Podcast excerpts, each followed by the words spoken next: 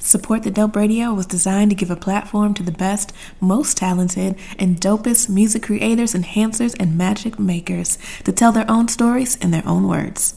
The guests on the show are well documented as integral parts of the success of your favorite artists and songs. I'm your host, Carla D. Brown, and I'm pulling back the curtain to bring them center stage under their very own spotlight. Let's go.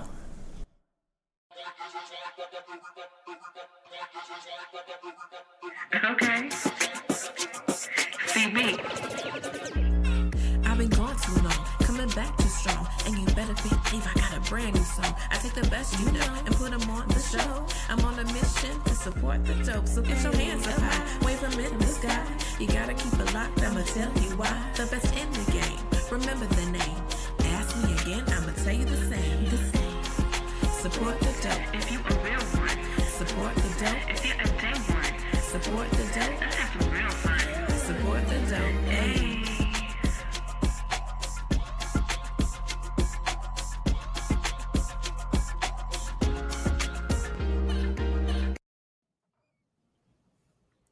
Everybody, it's your girl CB. It's another episode of Support the Dope Radio, and I'm back with another guest on uh, that I'm really excited to have on the show. Um, I've been waiting for the one-on-one, and we finally here. And I don't normally do this, but I'm actually going to read the actual bio because I don't want to miss oh. anything. So I'm actually going to read this word for word so that we can get all of this covered in a little bit of time because he's a busy man. He's on a schedule. We want to respect his time, but bio says I'm not going to say his name but you can figure it out. Bio says he's a music visionary, executive and leading producer of R&B, gospel, and hip hop music. Grammy award-winning body of work includes projects with global icons from Mary Mary, Kanye West, Yolanda Adams, Jennifer Hudson, Stevie Wonder, and MC Lyte. Prior to starting his entertainment company, My Block Inc., his business repertoire includes serving as vice president of A&R for Elektra Records He's the pastor of California Worship Center in San Fernando, California. He is the proud husband of Erica Campbell for 22 years and father to their three children, Krista, Warryn III, and Zaya. So if you haven't figured it out yet, allow me to introduce to you Pastor, singer, songwriter, musician, mega producer. Warryn Campbell on the show, ladies and gentlemen, and I'm so excited to have you. Welcome, welcome, welcome. Thank you. Absolutely. Who wrote that bio? That's pretty good. Right? right. They're gonna get a raise. Whoever that is, we're gonna a raise. When I find out who it is. yeah, we we can do that. We'll find out who that is. But that that was a good bio. But thank you so much, I, Warryn. I'm so honored to have you on the show because you have done so many great things in music, Hmm. um, from from top to bottom. And the fact that you would take even just a few minutes of your time to to come talk to us means a lot because I've been very dedicated to allowing people to share their stories um, and and having the space to do so because a lot of times you know especially people behind the music right not the actual artists you Yeah. know um, oftentimes don't get the credit you know that's due or even people sometimes don't even know their name you know for for years or if ever you know at all so i feel it's important on this season of support the dope radio that we're focusing on the people um, that make some of these artists who they are and what we like about them and our favorite songs we be rocking out to. And we don't know that there was someone behind that that you know made that happen. Always. so definitely needed warryn campbell baby dub on the show. Uh, yes. Let's um i know we don't have you know the time that we would need to talk about everything so i'm like my gosh where do we want to start Whatever you want to, let's do it. Whatever you want to do. Okay. Well, let's go back to the beginning because um, you have had. Let me tell you, the primary reason I was really interested in having you or someone like you on the show is because your credits run from Death Row Records Mm. to My Block. And, you know, if anybody knows anything about Death Row Records or My Block, you know that's quite a contrast, like day Yeah. and night Yeah. but you you've done everything from from those two to in between um, and well and not everybody can say that they can do that and not everybody is able to do that without being put into a box and saying like this is you know this is your category this is your lane this is where you stay you Yeah. know how dare you try to do something else yeah. you know outside of that um, so it, i would have to imagine that it started early for you as far as to um, your ability to kind of appreciate music being music and not necessarily tied to a particular category or genre. Um, my house, yeah. home, my, my, my particularly my, my father, who um, didn't grow up in church. hmm My mother did, but my father did. My father um, was a preacher, and but he didn't start, uh, you know, coming to church being around church till he was, you know, maybe twenty years old or so. Mhm. And uh, by that time, you, you know, he had a lot of different influences and music that he liked. So, as his kids growing up, I didn't have the, the preacher father that said you can't listen to secular music. A lot of my friends, they couldn't listen to it. Don't they had to sneak and all this kind of stuff. He didn't necessarily like the the, the music that, that I that I like, like the um, NWA and all that kind of stuff. He wasn't really with all that, but uh, anything else, he was like, man, it's, it's really cool. It's really cool that you can listen to all kind of different music, uh, jazz, and he introduced me to some of that stuff, you know. And then when it came to hip hop, every once in a while he'll like throw on some Will Smith just to, you know, because he didn't want me to listen to NWA, but he, I could listen to Will. Uh-huh. So that was his way of meeting in the middle. Really, yeah. If I listened to Yeah. NWA, I had to do it by myself somewhere. But like, yeah, it, it was because of that influence. My dad is the one who, you know, introduced me to a lot of music. Yeah. Yeah, I heard you say on um because I'm a fan of R&B Money podcast, like you know everybody Oh, else. Shout Um, this J. Valentine. Yeah, this ain't that, but shout out to Tank and J. Valentine because I am a fan. I think they know by now I'm a fan. Um, and if y'all want to slide through, please, by all means, slide through support the Dope Radio. Um, Yeah. But I did check out your interview on there, of course, and and one of the things that you said, you know, about your father is not confusing like your occupation, um, like Yeah, my how, how did yeah with your salvation. Well, the way he Um, said it was, don't let your occupation run all over your salvation. Mm, These standards, and one has to be more important than the other. yeah. So I was like, okay, I got, I get that, I get that. Okay. So for you, um, because I know that there's pretty much you haven't met an instrument you don't like, is from from what I understand. You play all kinds of instruments. and where did where does that start for you? I mean, outside of like the musical influences as far as to what you could and couldn't listen to in your house, where does your journey begin with instruments? So I started at two years old. Mm. I was the drummer at two, I, I, and my parents would give me little paper drum sets, little toy drum sets, and I tear them up because I was actually playing. And then uh, I started playing the drums for my church at three.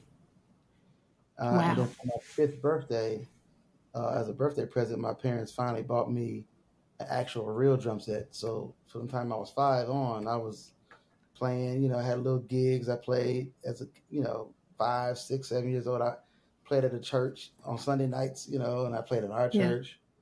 Uh, by the time I was six, uh, actually somewhere four or five, my father started playing the bass. He brought a bass guitar home, and they and then he bought another one. It was two bass guitars, and they were identical. They looked the same. Uh, they were different in ele- electronically, but they kind of looked the same. And I told the babysitter, I wasn't supposed to touch the bass, by the way. You know, that was like, don't touch that. You know, it's very expensive. But Right. while my parents were away, I would tell the babysitter, oh, that bass right there is my dad's. That one's mine. And I would plug it up and play it, and then you know have it all put back together by the time my dad came home. hmm And one day I was in my room playing. My dad came home and I heard the babysitter say, "You know what? Little Warryn is getting good on that guitar." And my dad said, "What guitar?" She was like, "His guitar." And she pointed. All I heard was, "Warryn, get out here!" Right. Oh, and I got it. It sounds like the Tito Jackson story almost. You know, I didn't break anything. I just I wasn't supposed to touch it, and I was like, "Dad, I can Right. play it." So I plugged it in. He was like, "Play it," and I played. And my dad he just started crying. He couldn't figure out how I learned how to play it. Wow. He didn't know I was when he would practice. I would sit there and watch him for like hours. So that from that I realized that if I watched the mechanics happen in front of me physically, somebody physically play an instrument, I could mimic Yeah. that. So you're I- you're physically watching like fingers, like Fingers. his his. Hands and okay, that's how that works. And then I had this hypersensitive ear as a kid. I can hear anything, bass lines. I oh, okay, I figured it out. And so from there, I, I started playing keys at nine. Once I started playing piano, my dad was like, uh, yeah, you're gonna play piano now. He took my drumsticks away, no more bass. He said, because if you learn how to play the piano, master the, the how that works, then you can play in, any instrument from the basis of the piano. So I learned piano, but still to this day, if you somebody asks me like what my instrument is, I'm gonna say I'm a bass player. Hmm. Although I think I play the piano the best out of all the instruments, in, in my mind, I'm, a, I'm always I'm a, I'm a bass player. Yeah. That's So that, that okay. That that's your that's your meat and potatoes of your musicianship. Yeah, Okay. like if somebody if somebody like says, "Oh, sit in with the band," I'm You're gonna pick not up a bass. gonna pick up the bass. Yeah. Even though I would, I would get on the piano and play, and play whatever I want to, but I'm gonna, you know, I'm always want to play the bass first. Yeah. Yeah, Well, one thing I've always um, admired about musicians are, are the ones that can play by ear because I was never taught to play by ear. I can only read music. yeah, So I can't just go hop in, sit in on a jam session or, you know, in a cipher. I can't, none of that. I need like the sheet music or we, or I'm throwing everybody off because I yeah. don't know what I'm doing. Um, but how going from instrument to instrument, how, how different is your skill set? Do you feel like to be able to, you know, play it like play a bass and then put it down and go sit on the piano and just like switch gears? Like it's, Yeah. Well, what happened was after I got the piano, you know, got my grasp on that and got kind of control of my, my instrument on the piano. Um, from that, my dad was right. Anything I picked up, I could play. I see in my mind piano keys. Even when I'm playing bass, when I'm playing guitar, hmm I see the piano some kind of way. Uh, no matter if I'm playing the horns, I play harmonica over here. I, I see the piano keys in my head, so I'm never lost. yeah, I mean, I don't get caught up in the dynamics where the instrument is because there's only 12 notes right. in the world. You know, it's just you know putting those different notes arranged for you know different ways and different instruments have different ranges and different keys. You know, have B flat instruments, D flat instruments, E flat instruments. You know, and you gotta you know you learn all those things, and you realize it's really based on these 12 notes for the last Mhm. 600 years. You know, That's and right. and uh, That's so it. I, I, I take my I take pride in understanding that and theory, and I do I do read, and you know, just look, I'm I'm writing now. Right. hmm I sit down, I, I'm writing music, you know, uh, just to keep myself sharp. So I just Yeah. appreciate all, all things about instruments. So hmm you know, I to answer your question, I really don't differentiate. It's twelve notes. I just happen to have a different something in my hand. So in essence, I become the instrument. So I'm Ah. saying hmm I just happen to have a guitar in my hand, or I happen to have a saxophone, or a harmonica, or a keyboard, or a bass. You know, but it's really the twelve notes that I'm configuring different ways in my head. You know, so I don't, you know, I don't look at it like oh, that's a different instrument. That's just another thing I can make some sound with. I can express myself with. Yeah. So let's talk about your approach to production. Um, I know you talked about, you know, like Quincy Jones before, and and and his, you know, um, being an actual producer and not just like a, a beat maker. And no, no knocks to beat make, makers. We need y'all to, um, but understanding what that process is of being a producer from from A to Z or from start to finish. Um, how you know what is your approach when you are getting ready to, I guess, start a new song or a new project?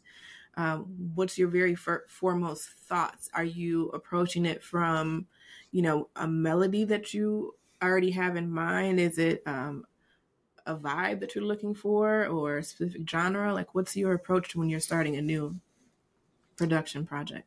You know, the answer to, to that question really depends on what the task is at hand, what what the job is. So Mm-hmm. If I'm, say, for instance, working with an artist, particularly an artist that I haven't worked with before, it doesn't start with melodies or anything like that. It starts with the conversation. Okay. You know, what do you like? Not even musically, like who are you, kind of thing. You know what I mean? Mm, And mhm. we'll get to music in, in an hour or so after we have this conversation. Uh, but if there's a particular sound people are going for, somebody, some people come in and say, "I want a song like this," and they'll play me something. I say, "Okay, okay," and, I, and I'll figure out, you know, why they, why do you want it to sound like that? Do you want me to copy this, or do you want to get the feeling that this gives you? So, because I can give you this feeling Mhm. without copying this, and I'd rather do that. Yeah. So from from that, I'll say, okay, normally that's either in rhythm or in melody, or it could be something lyrically that said that shocks them, that makes them feel like you know. So it depends on what it is. Sometimes I'm going for a phrase, so I Mhm. sit there and think of a phrase. What can we say without any lyric, without I mean, without any melody or beat? Just like, oh, I want to say this phrase, ba ba da ba da, yeah, yeah, yeah, yeah, da da da ba da, and then I'll put that down to a click track and I'll start recording around. I'll hear the bass line, drums, you know. Or sometimes I have a drum beat in my head all day. Hmm. In my head, it's all I hear. I mean, no, no matter what conversation I have, whatever I hear, whatever it is, right? I got to get home and I, I go straight and do that and then go around it. Sometimes it's a bass line, sometimes it's some chords or melody I hear. So it, it always depends on what it is, you know. And Mhm. it can, and it really is different every day. The other day, I, I um I don't drink soda at all very often, and I kept ordering this food from this uh, Mexican restaurant, and they would send these bottles of what, what we call Mexican Coke because Okay. it's different than American Coke. American Coke has high fructose corn syrup in it. The Mexican Right. Coke does not. It's just cane sugar. And so Hmm. I drunk three of them, right? And I kept them in my head in my bedroom. I put a little water in both of them on all three of the things. I was blowing into the bottles. That was hitting the bottles. Oh, they have different tones.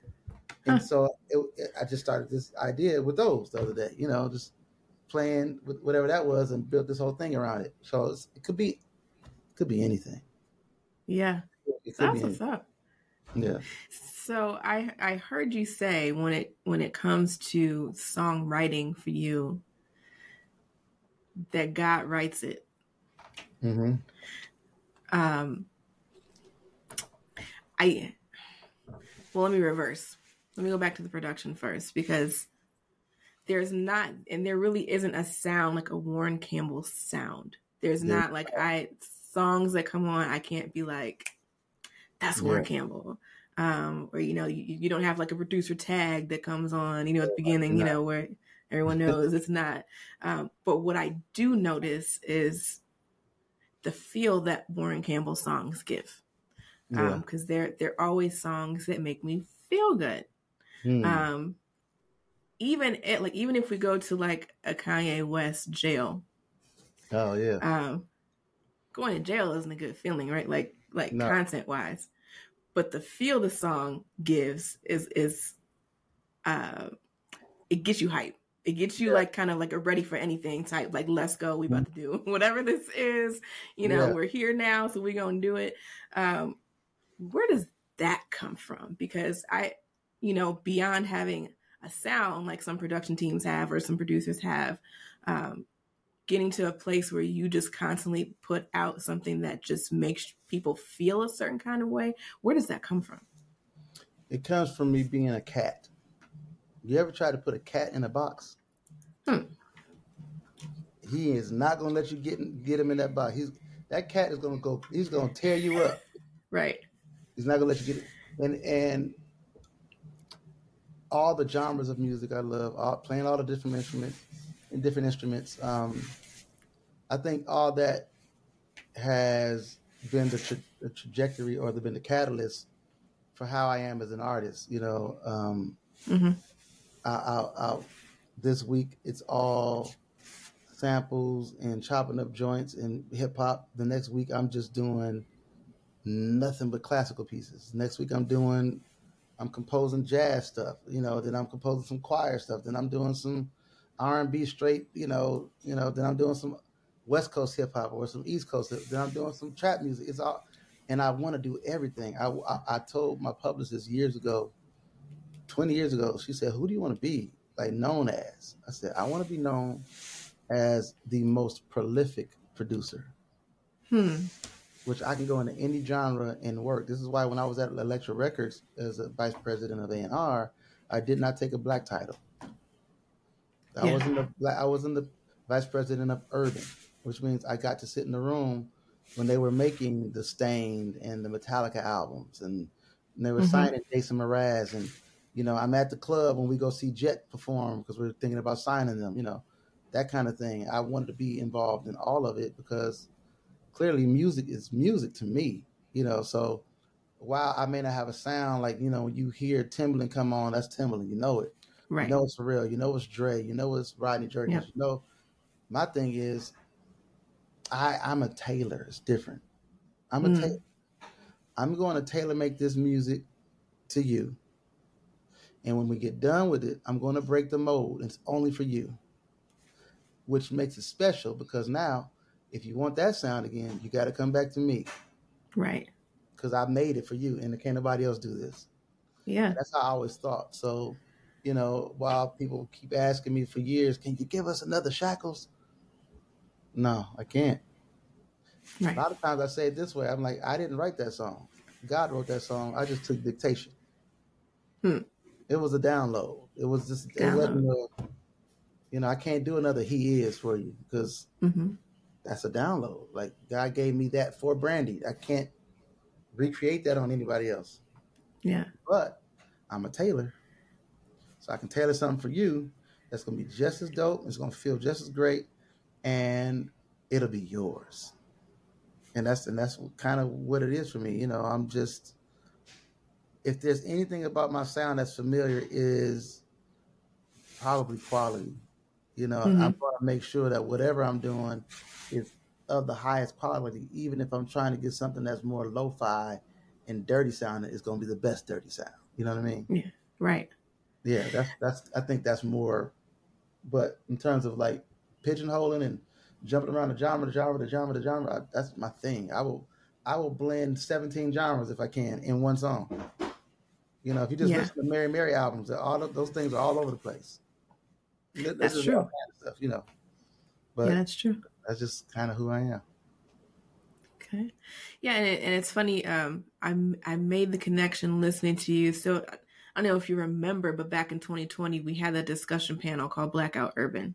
Yeah. and and it was about you know the use of the word urban in the music industry um, and in the direction we thought that it might be going and if it was going to be beneficial to remove that word altogether and um, you you agreed to do the panel and i kind of when i asked i kind of didn't i didn't know if you were going to really do the panel i was i was just i was just shooting my shot i was like well then we need to have one let's just see let's just see let's let's just try and you agreed to do it. And I was just like, hey, okay, well, I, I'm definitely not gonna, you know, go backwards now. He said he's gonna do it, you know, but I never did quite, you know, until the discussion itself, you know, realize how important that was to you. Yeah. Um, and I heard you make a reference to, to Quincy being the same way, Yeah, you know, um, Yeah. when it came that's to where I that. got the idea from. Uh, Yeah. reading his bio that when he went to Mercury, he was like he didn't do black titles. That's why, you know, one of his biggest hits is Lesley Gore. It's my party. Huh. You know, people don't know Quincy Jones did. It's my party, and I can cry if I want to. They was like, "That's Quincy Jones." Yeah, he was That's taking crazy. Black title, he'd never be able to touch that. yeah, I didn't know that either. Yeah, News to me. Yeah, shout out to Quincy Jones. shout like le- living legend. Yeah. People, like, I feel like people that know, people that really know, always credit Quincy Jones. I always hear everyone he credit is Quincy in, in terms of producing. He is the consummate and I think one of the only real North Stars Mm, in production because of the genres, the quality, hmm the, the commercial hits, and the versatility, bar none, from jazz to classical. He's done some hip hop a little bit with Back on the Block. You know, he's dabbled in that. Film scoring, some of the coldest film scores you ever want to hear from the Pawnbroker to the Heat of the Night to just the Wiz. You know what I mean? To Color Purple. It's all. Right. That's his scoring. He's, he he sits down with his paper and says, Uh-huh. "Okay, let me." And says, "Okay, here, everybody play that." You, you know, to to understand and learn how to write music for an orchestra from piccolos down to double basses. It's not easy. It takes a genius mind to do that, and somebody who's very, very disciplined to do something like that. And he studied for years and years. I mean, I, I did my own study. I studied a lot to learn how to do this, and I'm nowhere near good like that. I'm I'm I'm okay, You, you know. I mean, at that element of arranging and stuff like that, I'm okay at it. I gotcha. But this guy, he's a North Star. So I think in, in everybody who aspires to do music, I say this all the time, everybody's music in their head sounds amazing. Right. Oh, it's, it's a masterpiece in your head. Right. Right. But everybody's not skilled in making what's in your head come out of the speakers the way Mm. you hear it. You know I mean? And that Mhm. takes the skill of a Quincy Jones. It's funny, uh, over my shoulder, if you can see, there's a picture of me talking to Quincy Jones right right behind Oh, that, yeah. Yeah. Yeah. That's what's up. I'll I'll meet him one day. He's on my list. oh, yeah. I, don't, I don't know him well. I just happened to catch him one day at a Uh-huh. after a party. We sat there and talked for two hours.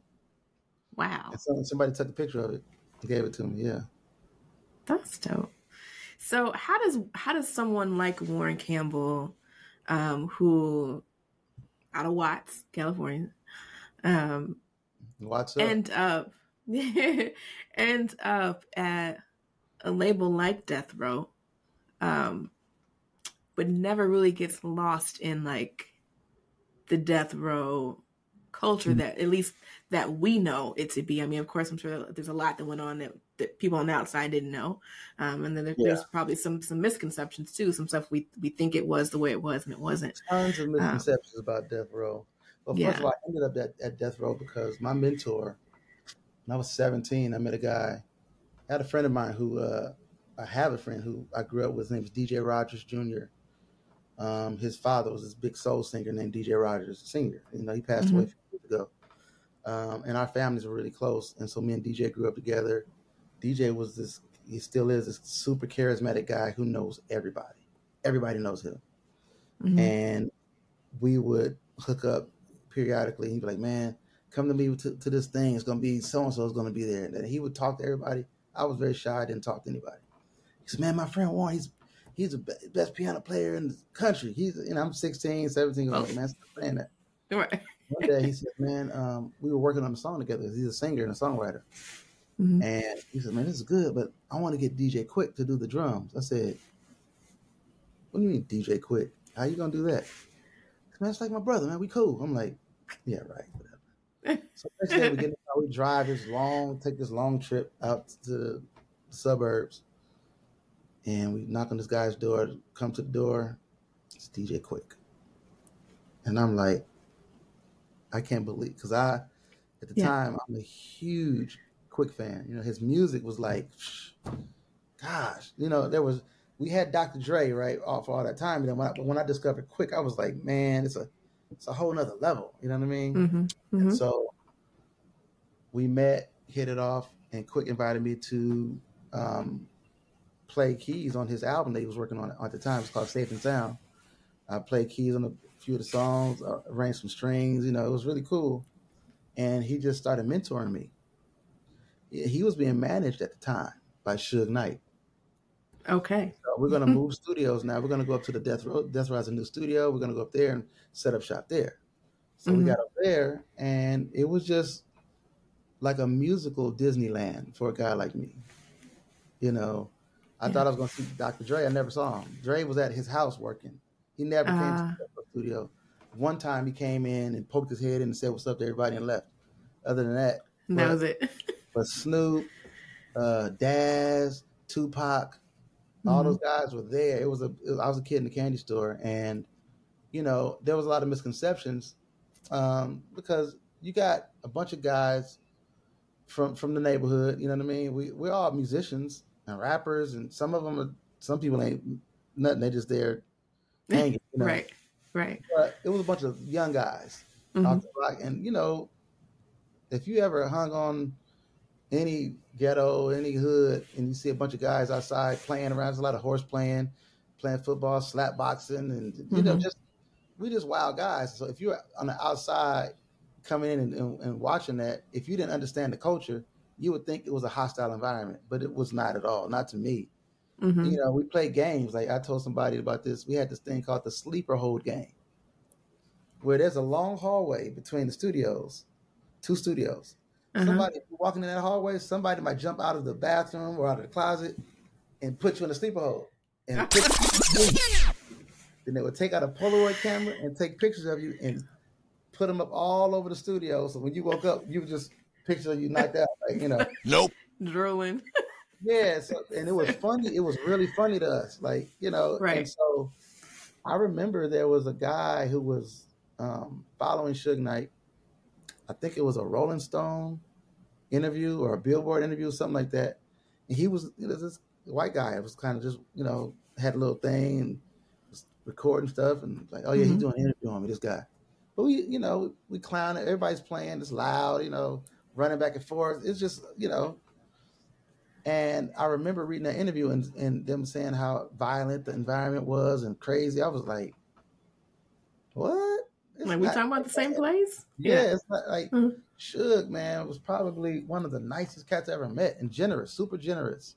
hmm I mean, I guess until you crossed him, you know, and, and then, of course, then y'all had some, but I never had a reason to cross him for what? Like, you know, I, I didn't have that. And most of the people that were there, it was no issue. We heard things.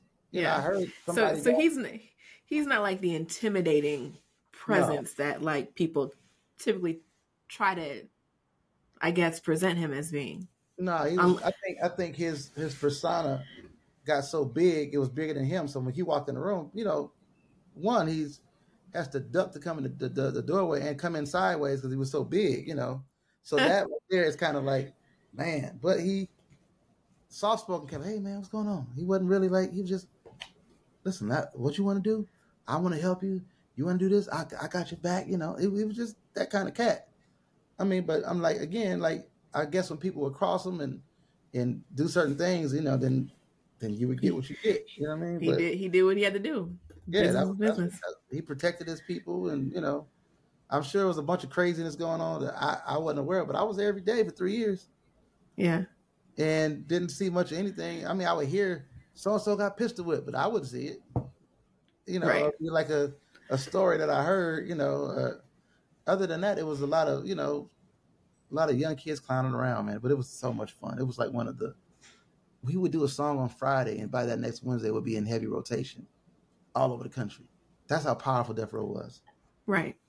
And so, So what what your that- time at your time there, did you ever kind of see for yourself a my block like in your future? Like Yeah. was you did. Yeah. A, a, lot of my lessons, which is, you know, in terms of business stuff, I learned a lot what not to do, hmm you know, uh, because although there was a big crew, sometimes some people, you know, took that a little too far and they should have been checked. And so you go certain places and some guys in the crew were wild and acting crazy, but it wasn't the main principal guys. They was like, hey man, y'all chill. So just controlling how many people come with you, how many, you know, okay, so and so can't come. That he got to stay home because he's too rowdy, or you know that kind of thing. But then also just the family, the family vibe. That's why I call it the my block family. You know what I mean? Yeah. Um, and I don't sign anybody who I don't, who I don't, I don't consider as somebody who can be a part of this family, who would get along with other people. You know what I mean? Other people in the family, and you know that's the reason why we do shows together a lot. Right. You know, because I want to present that. You know, Death Row did a good job of doing that. So did Bad Boy. So did So Yeah. So Def. hmm You know, but it all stems from the the godfather of that thing, which is Motown and Berry Gordy. It was the Yeah. Motown family. You know what I mean? Right. Right. So that's where we get that from. So how do you transition like when you when you leave somewhere like like Death Row, um, and you make the transition into something like a Shackles? Um, how do you make that transition? Or I guess my question is, did you experience any kind of like backlash as far as to okay, but he was just with Suge and him, you know, and now you're Oh, talking yeah. about I God. did. Like, I did. what was that like for you? Uh, before I got to Shackles and Mary Mary, I was trying to uh, send records to. I want. I, I wanted to do some gospel, so I sent stuff to Yolanda Adams label at the time before she was at Elektra, I sent stuff to Fred Hammond's label, and it was like, yeah, he's that that the death row guy. Like, well, we don't know about that. And Mhm. so I, I tried on several occasions, and then when I got with Elektra, then Yolanda came on, and they, you know, made me hear A and R, and then uh, also Karen Clark's A and R. So the Heavens Are Telling album with Karen Clark, that's I A and R that project, Ah. But- and a couple other ones. But like, yeah, it's it took a minute, you know what I mean? So what I did was, I said, well, I just do my own gospel thing. You know what I mean? So I did that. I signed Mary Mary, and it went well. And then people start calling me for gospel after that. But before that, it was like, uh, we don't know about that guy. That's like he does secular. And Yeah. I mean, to their defense, you know, you're talking about a young guy who's never done a gospel project before. My first gospel project I ever did was Mary Mary. Yeah. So, you know, I can understand. Uh, And I, and I heard you say like you you didn't really necessarily know how to make a gospel quote unquote yeah, song. Um, Not a- so how not an album. Like I, I never worked with choirs Yeah. before, so I just did what I do. And then I said, you know what? I'll do what I do musically. And in my opinion, gospel was the message in the, the lyric, not necessarily the music. So I'm going. I had, I was at the time starting Mary Mary. I was fresh off of working on Dru Hill, the second Mm. Dru Hill album. We did How Deep Is Your Mm. Love and a bunch. That album sold two million records. I was fresh off of that. I said I'm going to do what I was doing with Dru Hill and a couple other things I was doing. I'll just do that on this. And Hmm. you know, because I'm not going to try to change what I do and all of a sudden make churchy sounding music. Because I know Right. I'm a fail. I'm a fail doing it. I'm just to do what I do, do me. And they they from I'm from South Central LA. They're from Inglewood. It's like we combine two big hoods and put them together.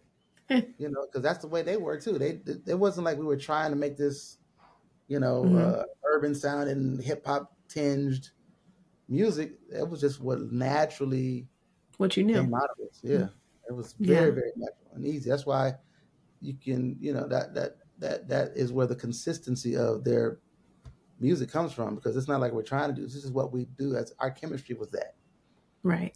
like Right. if we got we haven't if we get together tomorrow it's gonna be that mm-hmm So um, I know that you know you are kind of on a schedule. I want to be respectful of your time, um, but if you have a few minutes or so, what is the future of?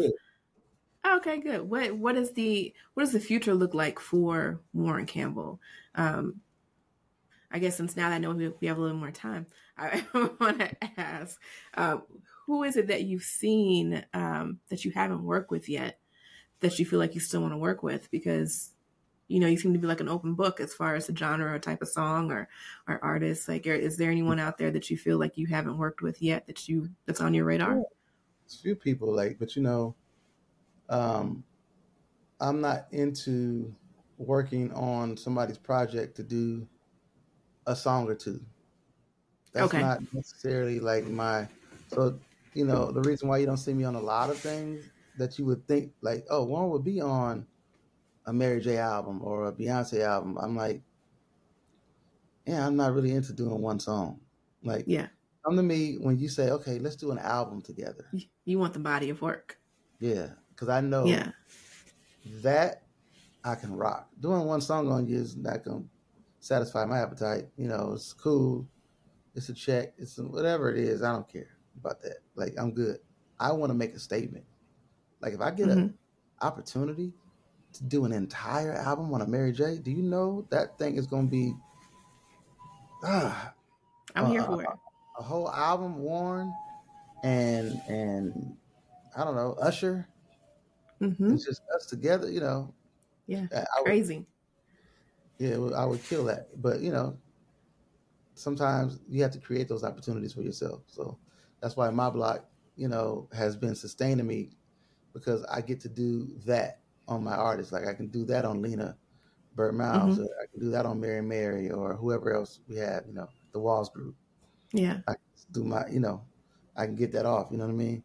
Yeah. Uh, and I don't have to worry about working on so and so's album because I got my own stuff. You know, you never heard Berry Gordy you know, talking about I'm gonna work on Aretha Franklin. She wasn't signed to him. hmm I gotta work. You're gotta, right. I gotta worry about Diana Ross. Yeah. So I'm saying. Yeah. so, that's a good yeah, point. There, there are some artists out there that I, you know that I may never work with, just for Mhm. that reason because politics are Yeah. involved, and you just can't get in there to get. You can't get them to sit down for three months and say, "Let's do this." Mhm. You know. I wish that was the case, but you know, maybe one of these days, one of those artists would be like, "Hey, man, let's let's lock in." Let's do it. Yeah. Well, I'm gonna be an advocate. Okay, I'm gonna be out here talking to people. I want to this is this is who you need to work with. Okay, we need a whole album. We ain't doing a good song or two. We need we need the whole thing. Man. What we do? Start putting the word out. Um, but speaking of the Walls group, because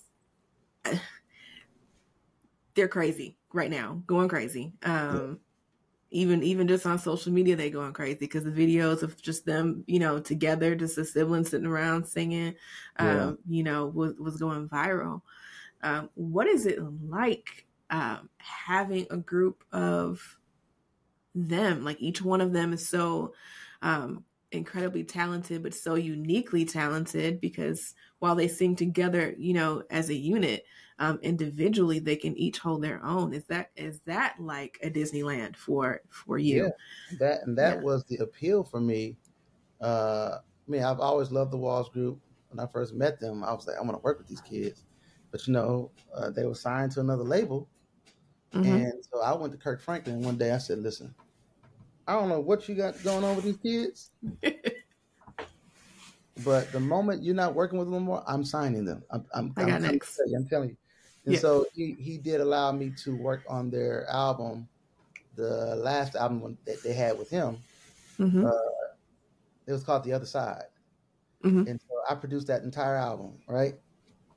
And so that right there was like, man, that experience was so crazy because not only do they hold their own, they're, they're their own creatives. Like Aja is a crazy writer, Paco and Daryl. They just, you know, and then Ray is just a, she's just a superstar on her own. She walk, Mhm. Ray walks in the room, and you go like, okay, who's that? Who's that? She can have on sweats and a a hoodie with a hat on. You gonna go like, oh, who's that? It's just she has that energy. So Yeah. um, it's not just about what I was bringing to the table; it's about what they were bringing. They were had all these ideas. Daryl had all these songs, and Paco had all these ideas, and Aja. They just and I said, man, I got to work with them again. So when I found out they were no longer with um, Kirk's label, I can't even think of the name right now, but like For, for your soul, for your soul. Yeah. uh, RCA, he was with. I was like, yo, I gotta. I hit him. I said, yo, can we do this? And they said, yes. Yeah. The concept was, listen, you know, you guys are four stars. You know what I'm saying? It's not like Michael Jackson and the Jackson Five. It's like I got four Right. Michaels in this group. Right. So I mean, four walls. That's what I want to do. I want to do four album covers. I want. I want to try to do songs. You know, we're gonna do all group songs, but everybody gonna have their own individual songs. And, you know, and uh, we started working on the album without doing that. Then Raya came. She was like, "Are we still gonna do our individual songs?" She was, I want to do Agnus Dei. I was like, "Okay," and she sung that song, and that kicked it off with everybody doing their own. Because I kind of had forgot about it. You know, we just started working. You know, we had all Mhm. songs we had worked on, and when she did that song, I was like, "Whoa!" And that kicked it off, and then here come Aja. Aja came with the song "I Will." I was like, "Oh my god!" Then Paco came with a song called "I Get Money." That's Mm. crazy that we ended up not using. Mm-hmm. So it's still it's still on the you know Paco is a problem. he's a beast. And this song, Mhm. song here, I ended up not using it because it was taking too long to get the sample cleared. So we did another song. Uh, And then I forgot after a while. We so Paco's song got done. I have Ray, I have Aja, and we're finishing up stuff. And I'm like, wait a minute, Daryl, you ain't did a song yet. Or like, what you gonna do? He was like, oh, I think I'm gonna do Human Nature. I was like, Human Nature, like Michael Jackson. He was like, yeah. He was like, I covered Yeah. it one time before, but I want to do it again. So and he did that. So Eric Dawkins was there with me. They were working on vocals on another song. So I put the headphones on. We're in Houston working, and I just started making the Human Nature track. By the time mm-hmm. to that particular song they were working on, I said, "Okay, boom, here you go. Here's Human Nature." And they was like, "You finished?" I'm like, "I'm finished." Played on the track. I said, "Oh, this is it. Let's go." Daryl went in there and knocked it out, and it came out really great. Yeah, working with them has got to be a dream. Cause and it seems like they love they love doing what they do together. You know how you see those groups that come on and you can kind of tell there's some tension there, or some jealousy there, or you know, there's that one person that can't wait to break out on their own. You know, I don't really see that with them. You know, I, see, I They, they definitely have their own individual things that they want to do and goals, Yeah. individual Yeah. goals. But I Yeah. think even if you know siblings argue, siblings have disagreements, siblings do that. But when they get on of stage, course. I think all that melts away as soon as they hear each other singing together. It's Mhm. like, oh, same thing. It's no different than when I, you know, I've been doing Mary Mary for 20 years, 20, almost 25 years. Yeah, And it happens where there's tension, they argue, but as soon as they get on that stage and they sing together, I've seen them have a big argument right before a show, get on stage, and by the time they get to Can't Give Up Now, they stop the show and hug and, and cry and say and, and Ah. apologize, and then keep going and keep going. I've seen that at least 20 times over the years. yeah, Yeah, I mean, so it happens, but Yeah. it's something about that sibling, you know, sound. Like you realize that this guy has a part of my voice in his throat too, Right. That's know a good way I to look at it. and it, and it, it, there's a bond that's unbreakable there. Yeah. So what is the what is it like for you? I know people say not to work with family or you know not to go into business with family, um, and then especially you know when it comes to husband and wife, you know Mm. how is it for you working with Erica and and um, you know with Mary Mary yes, but even specifically like on Erica's solo projects, how's that dynamic you know for you guys working on things together like that? I just think for us, we're so used to it by now. It's not necessarily because you know people ask us that all the time. You know, husband and wife, but we both love music. Mm-hmm. I love producing. She loves singing. So it's not a clash because I'm not trying to do what she does. Right. She's not trying to do what I do. Mm-hmm. and we started doing this before we were married. Like Mary Mary Success, Shackles, uh, that- we weren't married then. We were dating, Mhm. but like, you know, T- Teddy and Tina were married, but we weren't. So Mm-hmm. uh, they we started doing that in 98, 99. The album comes out 2000. We didn't get married till 2001 in May. Uh-huh. So we were Okay. well on our way in our mode of operation and how we worked and how we functioned together. It was kind of seamless.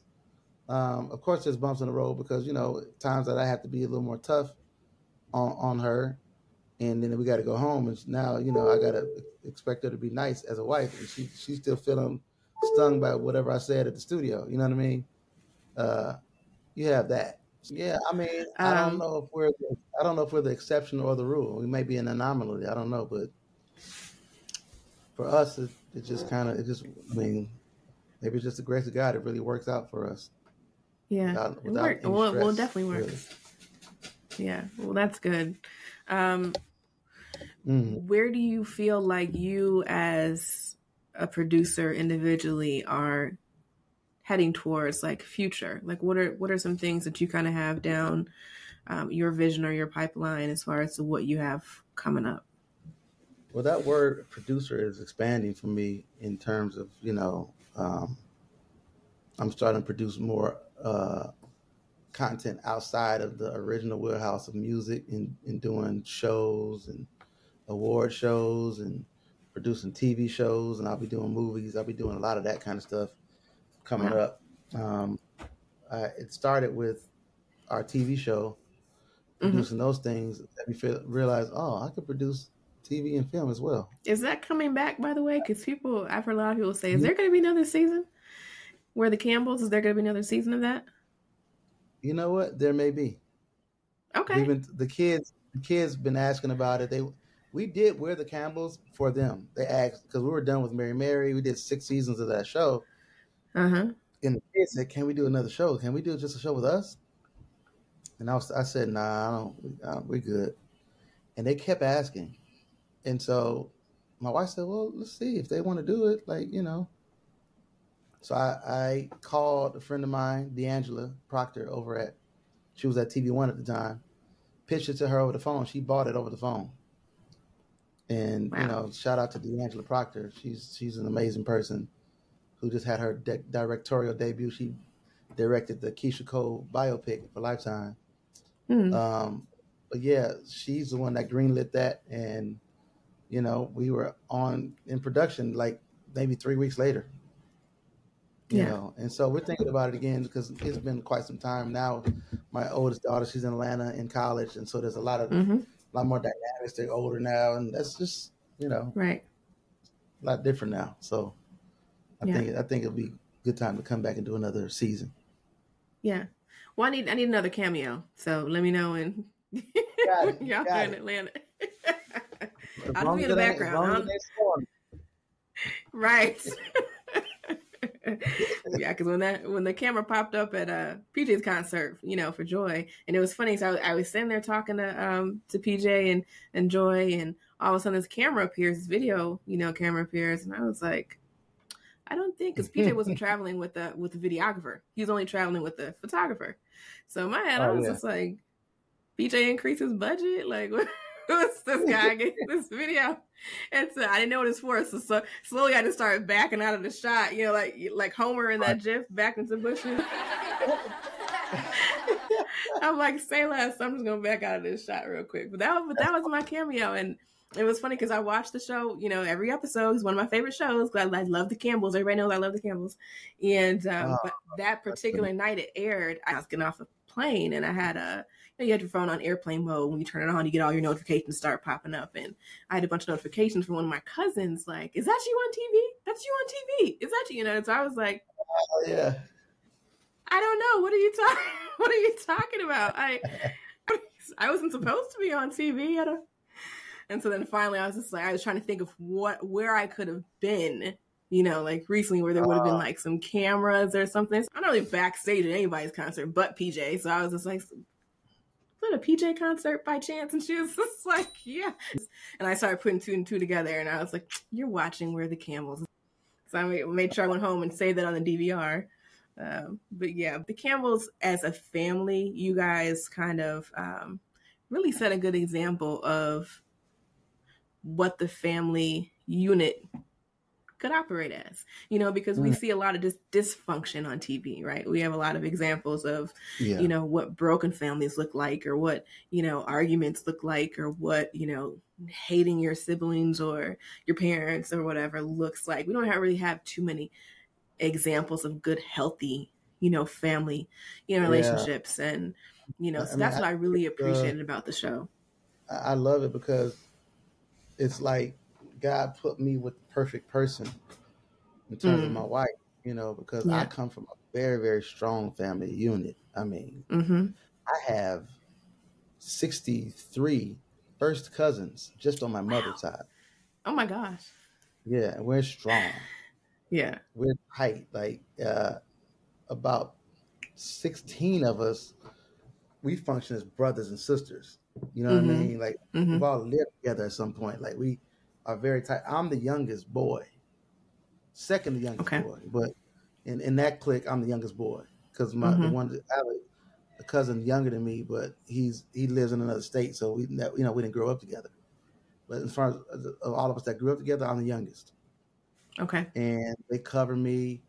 I'm like, you know, the mascot. You know what I mean? They they they support everything I do. Like the reason why you even know who I am a lot of times is because one of my cousins. Like I, you know, I got uh, my my cousin Joyce, who's who was managing me, and she got me my publishing deal, and she was producing a lot of videos for like um, Hype Williams back in the day, and Billie Woodruff, and she was in the mix. And then I have another older cousin who uh, works with a lot. He's a manager and a A&R guy, and you know, kind of like a Boston music. His name is Breon Prescott.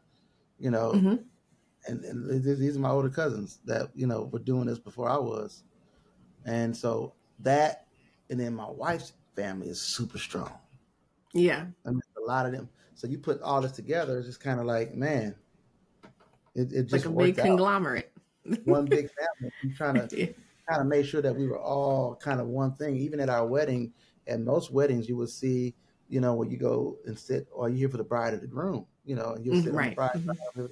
We had no, we had family and friends. So Yeah. all our family sat on one side, and then all our friends on the other. Uh, we would do picnics and stuff at Fourth of July. We brought the family together. We'll do movie nights, but all the family, you know, we did stuff like that a lot. uh, preparing before we got married. Mm-hmm. You know, and so I think now, you know, 22 years married now, but you know the family is really strong, and and, it, and it, it's good for our kids to see because they see this is what family's supposed to look like. You know, at Right. least from our vantage point. And uh, you know, it, work, it works for us. Yeah. It really does. I, I will have to say I did finally have a chance to meet Erica. I met Erica and Gugu at um at Tiffany's wedding, Tiffany Freeman. Um, which Oh, yeah. Um and so they were just as gracious and nice and sweet and you know as you Yeah. like see them on TV. You know, like they were they were like that in part. I was like, they really are Oh, nice. it don't get no more real than the Atkins girl. They just they are Yeah. who they are. They're not putting no airs for nobody. They, they- when you see them today, they're like that wherever they go. Yeah. And that's what I really appreciate about my family. Mm-hmm. So, so when you talk about the the producer title expanding for you, you know, you mentioned like some movies. So you have you have some in the pipeline that you're working on, or is that just something that you? Oh yeah, no, we we we got some things we're working on. Okay. Can't mention by Yeah. name, but yeah, there's a bunch of stuff we have coming up, you know, and then we're going to be producing live shows and tours and award shows. I was able to produce my my bishop and my mentor, Bishop Kenneth C. Ulmer, retired this year, and he asked me to produce his retirement celebration. Mm-hmm. and so I decided to do it like a award show. So Okay. we had the voice, had MC Lyte doing the voiceovers. You Yeah. know, we had presenters, you know, LL Cool J and and Don Lewis, and Mm-hmm. we had uh, you know people coming in and sending videos in, and people from TD Jakes to Joel Osteen, and performances Wow. by Israel, Kirk Franklin, Mary Mary, BB and BB and Erica Campbell hosted it the whole night. You know, it was Todd Dulaney, uh, uh, Beverly Crawford. Um, My invitation got lost in the mail. I, I know. Okay.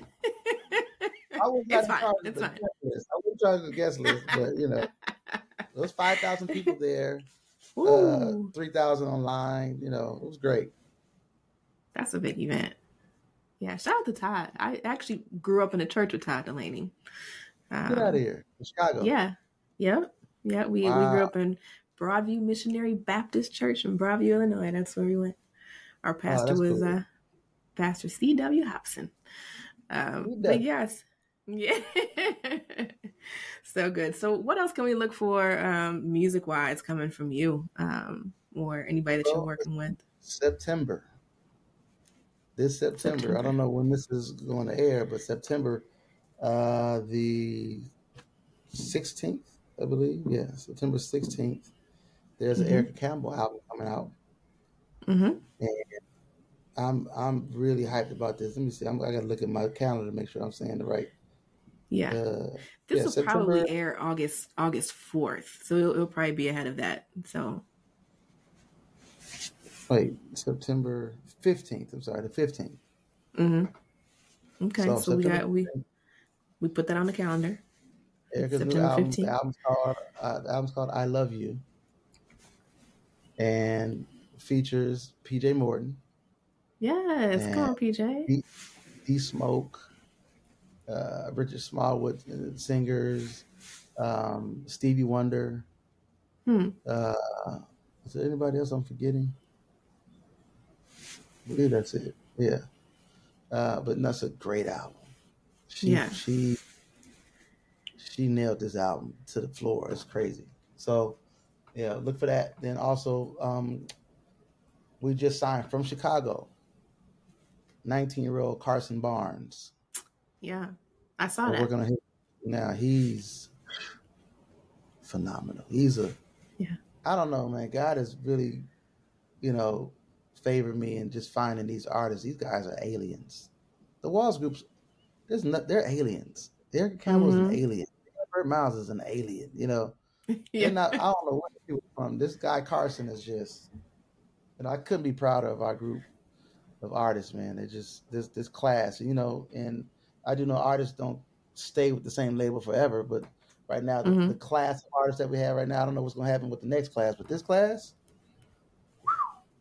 They coming. crazy. They Yeah. coming. They coming strong. We looking for it.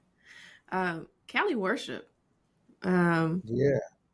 I know you, you said you weren't gonna. Yeah, you weren't gonna be at the at the Grammys this year because you were gonna be preaching um, at church. Yeah. I said, man, listen, I just, um, you know, it's the first time that that's happened. That I didn't, I didn't really care to be at the Grammys because I felt my assignment was a lot, you know, more, more times than not, I would shuffle things around. hmm I would bring in somebody else, but I was in a series at that moment, and I was, you know, teaching something that at my at my church that I thought was just important for me to continue. And I realized, man, God didn't call me to win Grammys. Call me to win souls. Yeah, And so whether or not we win a Grammy or a Stellar Award or an American Music Award or whatever it is, that ain't what I'm here for. And it's Mhm. nice. Don't get me wrong, I love it. I mean, we have, you know, we've got several Grammys, but I, I yeah. Say, how many do you have now? What twenty seven? uh, no, no. We just won one last year for for jail. We won for that song. That's Uh-huh. the last one we won. Last 2022. yeah, Um, yeah, but yeah, I, I I love it, but at the same time, it's what I do. It ain't who I am. Who I am first is a believer, hmm and I have to my sin, do what God told me to do. If, if it, it, you know, that's what it is. So it wasn't that I didn't care to go to the Grammys. You know, I, I wanted to be there. My wife was nominated. Well, well as long with me. Um, Mhm. But you know, it was one of them things where you know, no, I have to be here today. I got to be at church. yeah, I feel good about that. yeah. Um, speaking of like your your call, like your call to people, um, I have to ask because I'm from Chicago. I gotta ask you about your relationship with Kanye and Oh. working with him and working with him on Donda, um, because you know he's he's taking a lot of heat. I mean, some people would say rightfully so because he he out here he says what he wants. Um, Yeah. Uh, He does.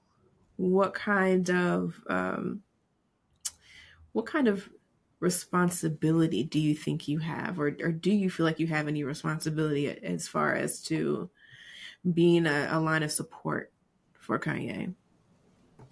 you know my my responsibility with any relationship I have uh, is to be a friend. You know, uh, Mhm.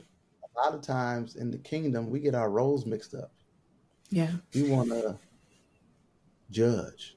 It's not our Mhm. role. God's the judge. Even the Bible calls him the the only one true judge. hmm Then we want to convict people. right. Nope, that's the Holy Spirit's job. That's not our job. hmm Our job is to be fruit inspectors. We should know them by their fruit. Know those that labor among you. And once you know that, no matter what that fruit bears, our job is to what? Love them. That's it. That's it. That's all we got. Now, only way love works is in tandem with truth. Can't love me and not tell me the truth. You can't tell me the truth without love. Because to tell me that you love me, you love me with no truth, what you're actually doing is compromising me. But if you're just giving me truth with no love, that's now that's condemnation. hmm You gotta have both. So with Kanye, you know, if there's a moment where I have to speak the truth to him, I have no problem doing it, but I'm gonna do it because and he'll accept it, I believe, because he knows I got love for Kanye. I love that dude. Uh, I don't think he has any. I don't think he would deny that. I mean, you know, there's there's no evidence anything other other other than you know me showing him love and being there to support him in whatever way he needs. You know, musically, he might call me. He's been in my church. You know, Yeah. uh, and just you know, just just being there for him as a human being. You know, first. A Yeah. lot of th- a lot of times in, in in the kingdom, we do weird stuff with people like him, stuff that Jesus wouldn't do. Yeah. Jesus was not mean spirited. hmm He loved people. He got criti- criticized for eating with people who were sinners. Who were like he's eating with tax collectors and sinners. Like he's just eating. Like that's what we're supposed to do. Yeah. We're supposed to hang with these guys. How do you think we're gonna rub off on them? Right. That's right. That's it. So, uh, but yeah, you know, I, I, he's a big influence on me because you know I'm I can I can use some of his outspokenness at times. hmm You know what I mean? I can use some of that. You know, Yeah. and I'm sure he can use some of my decorum, but he he he he's a genius. The guy knows what he's doing at all times, even when it seems like he's being outspoken and And he crazy. knows what he a, and he knows what he wants. knows what he you know, wants. There's yeah, always a little plan he has going on in his mind. So I just, you know, he's the, the dude. Is a, I, I've, I've worked with a lot of people. He's a genius yeah, in every sense of the word. yeah, yeah. I was I went to um got a last minute call when they were at Mercedes Benz here in Atlanta to do um the Donda um listening, you know, thing. Oh yeah, And I, I was um there. are you see I, I keep running into you Campbell's. See what I mean?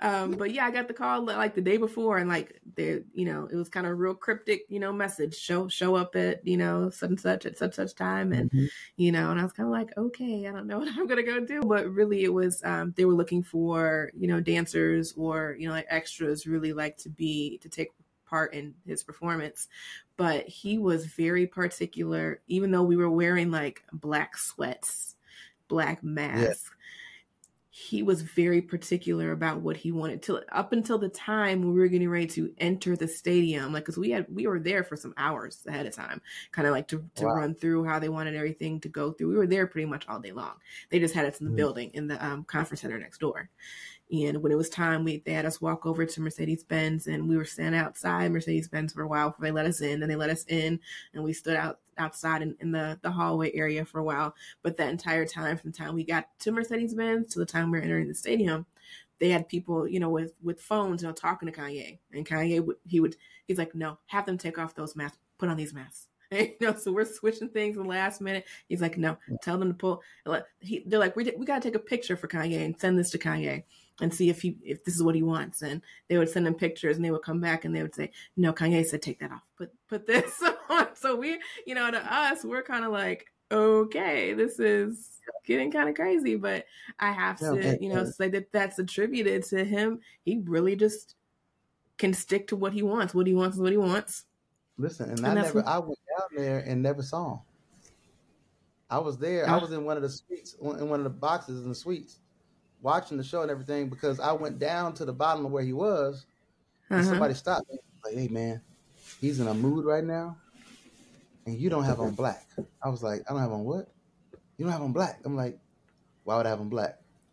You need to remember we're, we're all supposed to wear black. I'm like, no, I didn't. I just I just came down to like I just flew down here. Me and Charles Jenkins flew down there, and, and, and you know I said, uh, well I'll catch him after the show. I don't want to mess his mood up. So I went and watched the whole thing, but then I ended up leaving. Uh, I, I left maybe like the last song he was doing, and uh, Mhm. you know I went, back, I went got on the plane, went back home. Yeah. that was that. But it was That was a crazy It was night. It was. Yeah. It was, it was Crazy. nuts. The fact you could fill that whole arena up was crazy. Right. And it's on such short notice, you know, too. Yeah. Because from what I understand, a lot of people didn't know about it until, you know, a couple of days before at the most. out for that. They showed up for that. Um, but yeah, so moving on. Um, I've had you for quite some time. I don't want to hold you for too much longer. Um, but because my intention with Support the Dope Radio really is to give a platform, you know, for you guys to be able to share your own stories and, and in your own words. Um, is there anything that you feel like you want to get off your chest or share or say to inspire or want people to kind of remember you as? Like, the floor is yours, pretty much, is where I'm going Well, with this. Well, one, thank you for having me. Absolutely. You know, Wouldn't have it any um, other way. I, I always, you know, am honored when somebody asks to hear my story. You know, um, somebody asked me the other day. I don't, I don't know who it was. I was somewhere, and they was like, "Man, do you know who you are?" Mm, And the way they asked me the question made me feel like maybe I don't. yeah. You've done this and you've done, and I think there is a big disparity between who we are and what we do. Yes. And, and I think a lot of times we get caught up in what we do and we merge it with who we are. And I think that's where we get messed up a lot. So I, I, I like to tell creatives, man, we are creative, but you need to have something about yourself that you just I don't take myself that seriously. You know what Mhm. I mean? Like hmm I don't walk around saying I'm the legend, I'm a genius. I don't I don't I hang around Steve Wonder a lot. Yeah. He does not like people calling him genius and legend. Really. like, like, get out of here. Because Yeah. it sounds like you're dead already. You know, people talk that way, you know. But it Yeah. also humble. He's like he's like, I'm a musician. I just and he did what he what he did in nineteen seventy five and seventy six, writing songs, singing, making these incredible you know, he's doing it right now. Like hmm like he never stopped. Like you don't know whether Stevie wrote this song yesterday or in 1979. Like it's that good still. Yeah. Uh huh. And I think part of it is because he never loses himself in what he does. He knows who he is. And so I would tell any creative, like, man, never lose who you are in what you do. Like who who you are is especially if you're raised up in a in a home where your parents gave you your identity. Who are you? That's who you are. Don't let who what you do change you. You know what I mean? Because whatever you do, more than likely, you won't do it forever. But who you are, you have to be that person for the rest of your life. So, you know, That's be consistent with who you are, because what you do may change. Yeah. That's what's up. That's all I have to say about that. That's well. That's some good. That's some good stuff to say. We will take that. yeah. Um.